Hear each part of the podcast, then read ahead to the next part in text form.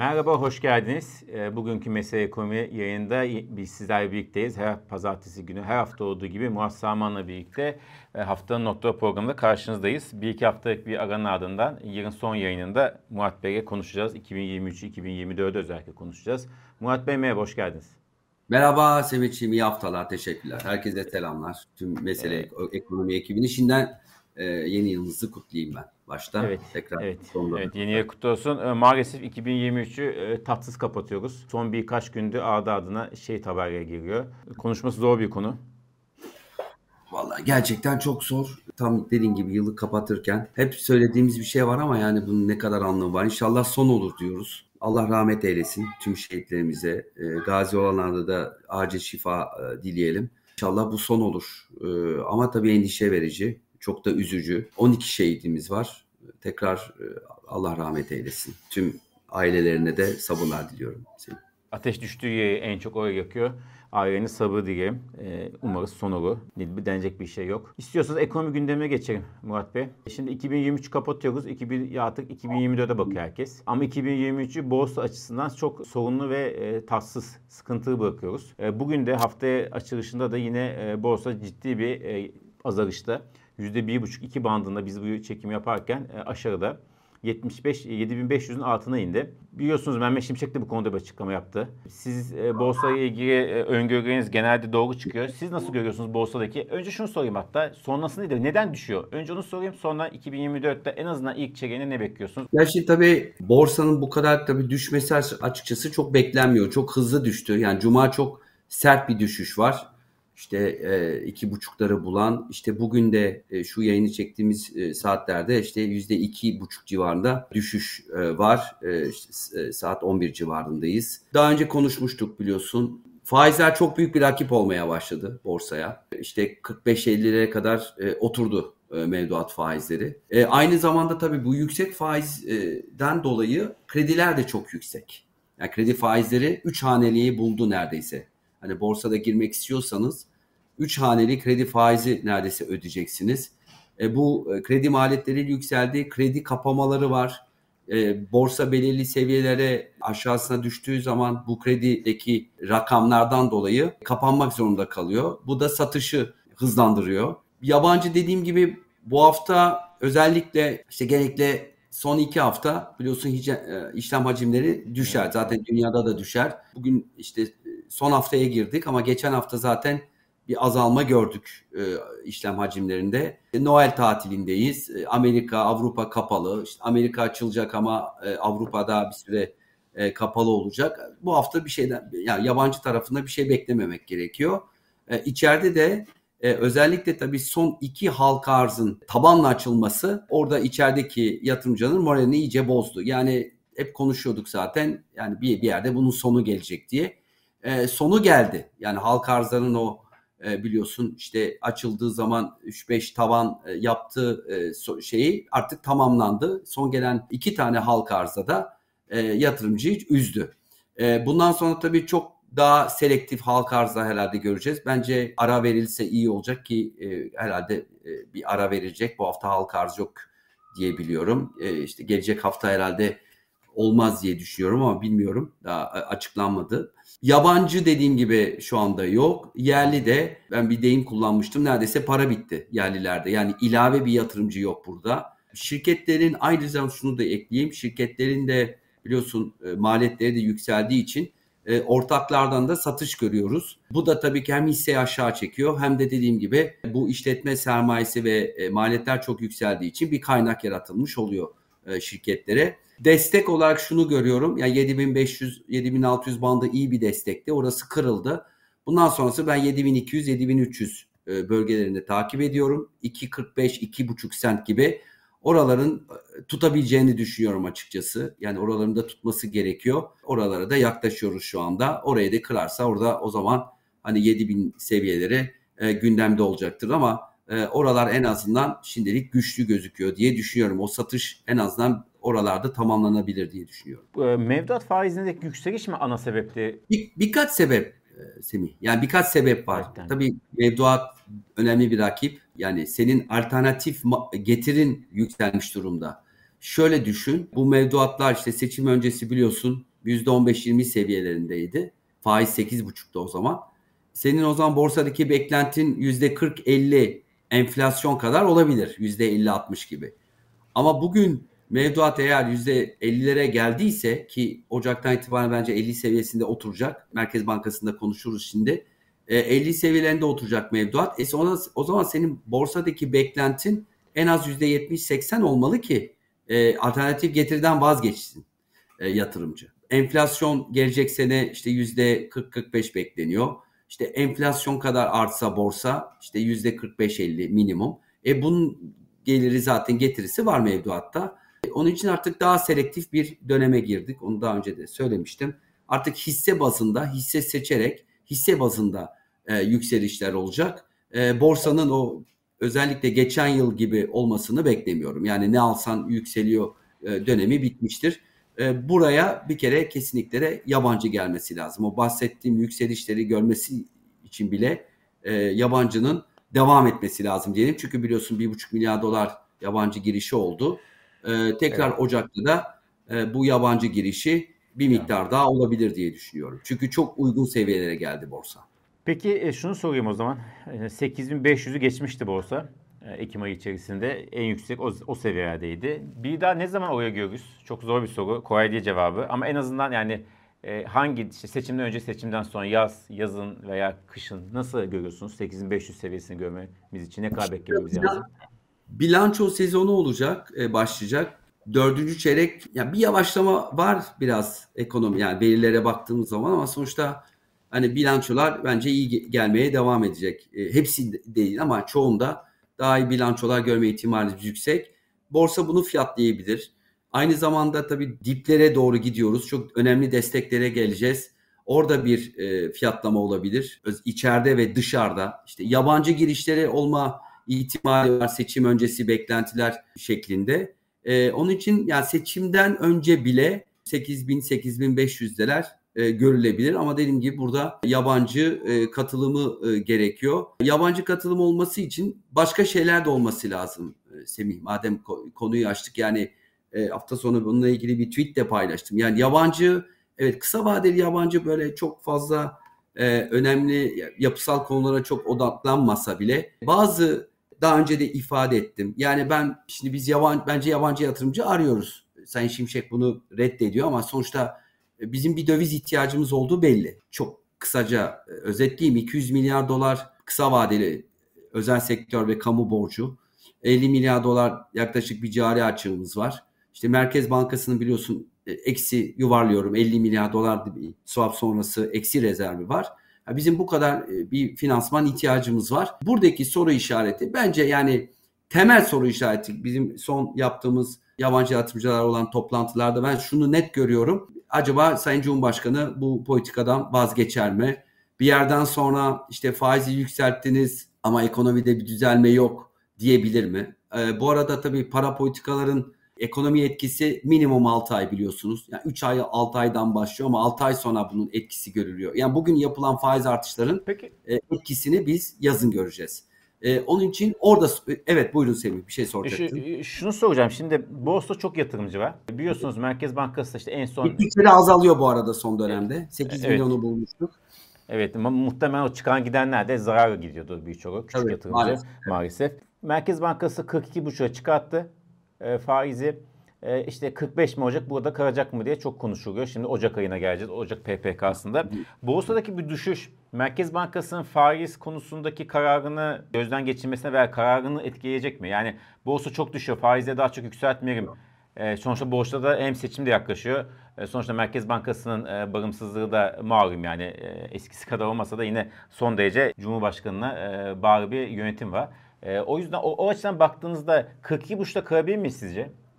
Ya ben şöyle yok yani Merkez Bankası e, faiz politikasını belirlerken borsadaki e, şeye bakmaz. Yani sonuçta politikasına devam edecek. Oraya e, konuyu açılmışken hani 42.5'tayız 45'te tamamlayacağız diye düşünüyorum Ocak'ta. E, benim anlamadığım bir şey var. Yani izleyenler de belki de katılır.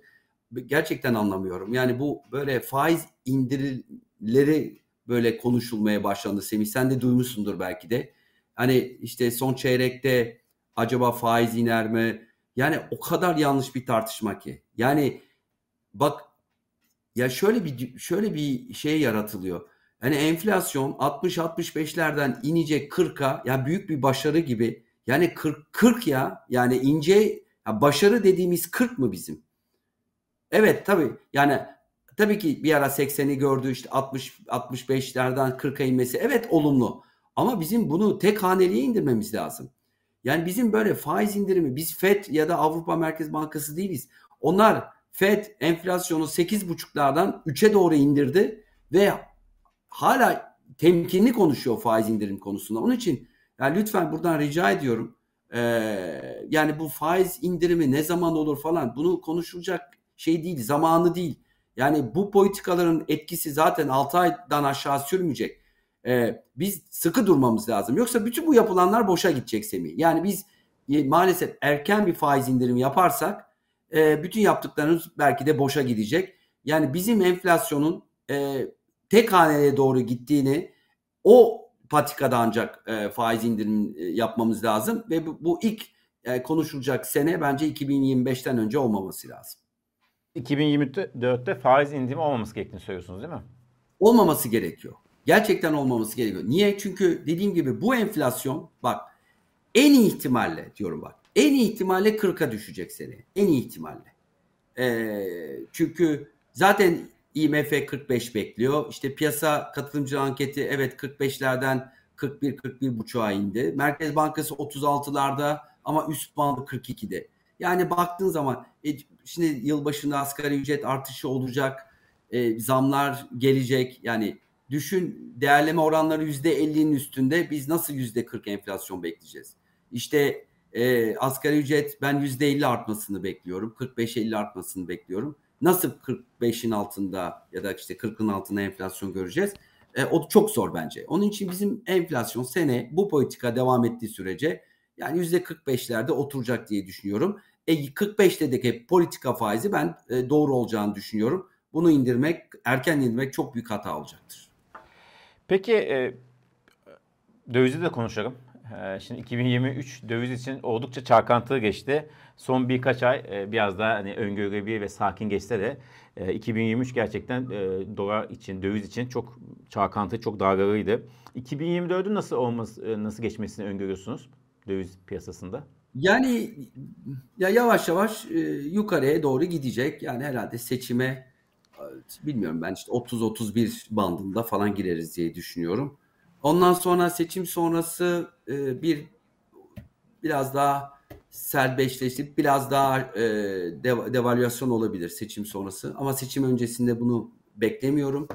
E, seçim sonrasında dediğim gibi ihracatçı da e, kur, kurun yani Türk lirasının değer kaybetmesini, kurun değerlemesini istiyor ki doğru çünkü yani şu şu şekilde doğru kendi açılarından e, maliyetler bir yandan yükselmeye devam ediyor. Satış fiyatını yükseltemiyorsun. E, rekabet etmen gerekiyor.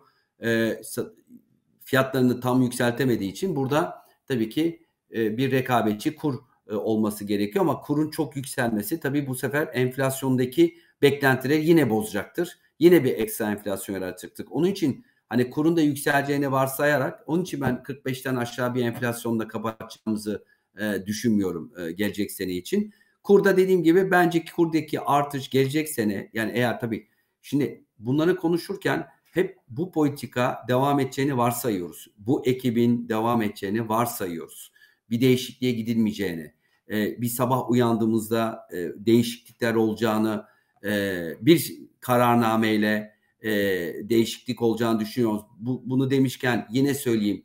Madem yılın son yayınını yapıyoruz. Bakın e, yetkililerden rica ediyorum. Bakın sermaye ihtiyacımız var. E, bir güven vermemiz lazım. E, Merkez Bankası'nın tek kararnameyle görevden alma e, yapısını lütfen değiştirelim. Yani bunu dediğim gibi daha önce bunu ifade ettim ama tekrar söylüyorum. Burada çok ciddi bir endişe var.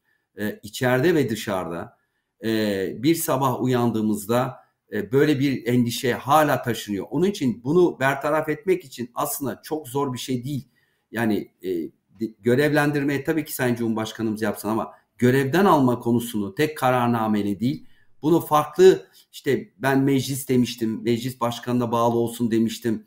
Ee, içinde Hazine ve Maliye Bakanı olabilir. Eskiden biliyorsun üçlü kararname vardı. Yani böyle bir yapı kurulabilir. Meclis Başkanı, işte Hazine Maliye Bakanı, Sayın Cumhurbaşkanı. Yani böyle bir yapıda tek kararnameyle e, görevden alınmaması konusunu lütfen tekrar değerlendirmeli. Bu çok çok önemli olacak. Yani yapılır yapılmaz bilmiyorum ama bütün bu yapılan üstüne böyle bir şey de yapılırsa tabii ki yapısal reformlar e, başta tabii ki yargı e, bağımsızlığı, hukukun üstünlüğü, ana, anayasa mahkemesinin kararlarının tanınması bunlar çok önemli. Ya yani yatırımcının gelmesi için. Ama biz kısa vadeli böyle bir güven istiyorsak e, bu biraz önce bahsettiğim e, konuyu lütfen e, değerlendirmemiz gerekiyor. Çok sağ olun Murat Bey. Şimdi son olarak şunu sormak istiyorum. 2023 yılına ekonomik açıdan Türkiye'ye seçim e, e, damga vurdu. Yani seçim öncesi ve seçim sonrası bambaşka iki ekonomi e, yönetimi hem isim bazında hem de politika bazında yaşadık.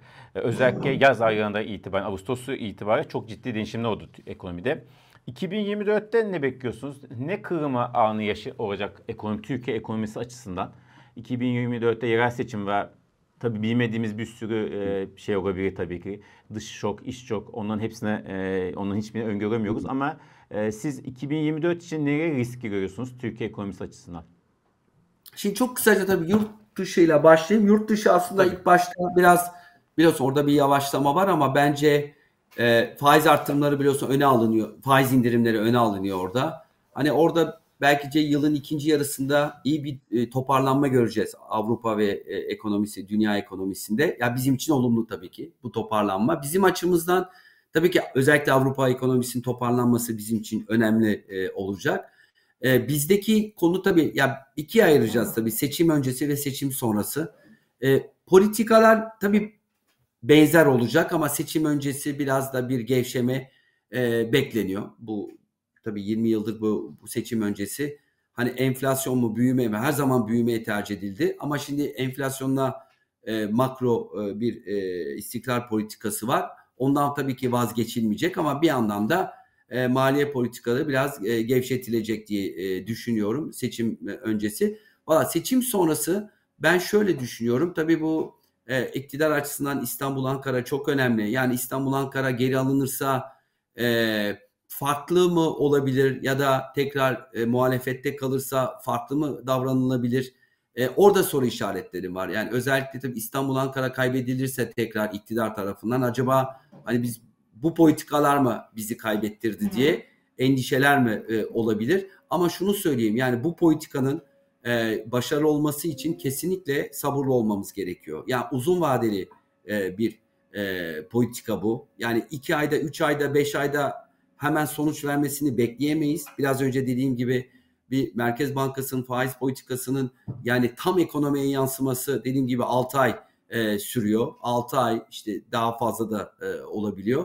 E, onun için sabırlı olmamız gerekiyor. Yani eğer, eğer amaç enflasyonu düşürmek düşürmekse e, sabretmemiz gerekiyor. İşte biraz da şu endişeler var acaba sabredilecek mi? Çünkü muhtemelen yüksek faiz artışından dolayı herkes e, sıkıntılı. Doğal olarak tabii ki maliyet artışı var. Şirketlerimiz daha çok e, maliyete katla, katlanıyorlar ama bu ilerisi da, için daha iyi olmamız için yani bu maliyetler evet sıkıntılı, sıkıntılı bir dönemden geçeceğiz ama enflasyon düştükten sonra da faizler tekrar aşağı inecek ve e, tekrar e, eski büyüme patikasına e, girebileceğiz. E, ama enflasyon sorununu çözmeden de Semi diğer sorunları çözmemiz çok zor olacak. Onun için 2024 yılında e, bu politikaların e, devam özellikle seçim sonrası e, devam edeceğini düşünüyorum. Dediğim gibi seçim öncesi bir gevşeme e, bekliyorum açıkçası bir miktar.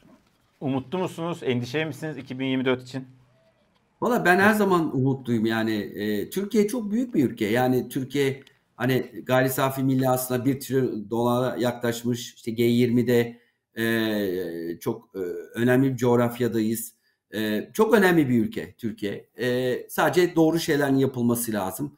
E, para politikasında doğru şeyler yapılmaya başlandı. E, maliye politikasında bunun devam etmesi gerekiyor ve diğer e, alanlarda doğru şeyleri yaparsak dediğim gibi e, bu bir sıkıntı çekilecek Ama bu sıkıntıları eğer ortak bir mutabakat lazım burada. Yani herkes e, bir mutabakatla buna katlanırsa e, 2025'ten itibaren 2024 şöyle zor ve geçiş yılı diye ben düşünüyorum. Yani toparlanma daha çok e, 2025'te. E, madem 2024'e sordun geçen gün bir konferansta hocam dediler 2024 nasıl olur dediler. Valla ben 2025'i anlatayım size dedim. E, orada anladı herkes. Yani zor bir yıl olacak 2024. Çünkü dediğim gibi bu enflasyonla düşürmenin ciddi maliyeti var. E, sadece biz değil yani bütün ülkeler bunu yaşadı. E, onun için ama umutluyum tabii ki her zaman olduğu gibi. Çok teşekkür ederiz. E, seneyi kapattık e, sizinle. E, kendinize size de iyi seneler diyeyim şimdiden. Yeni yılınız kutlu olsun. E, daha güzel, e, daha ne diyeyim umut dolu bir sene olmasını diliyoruz.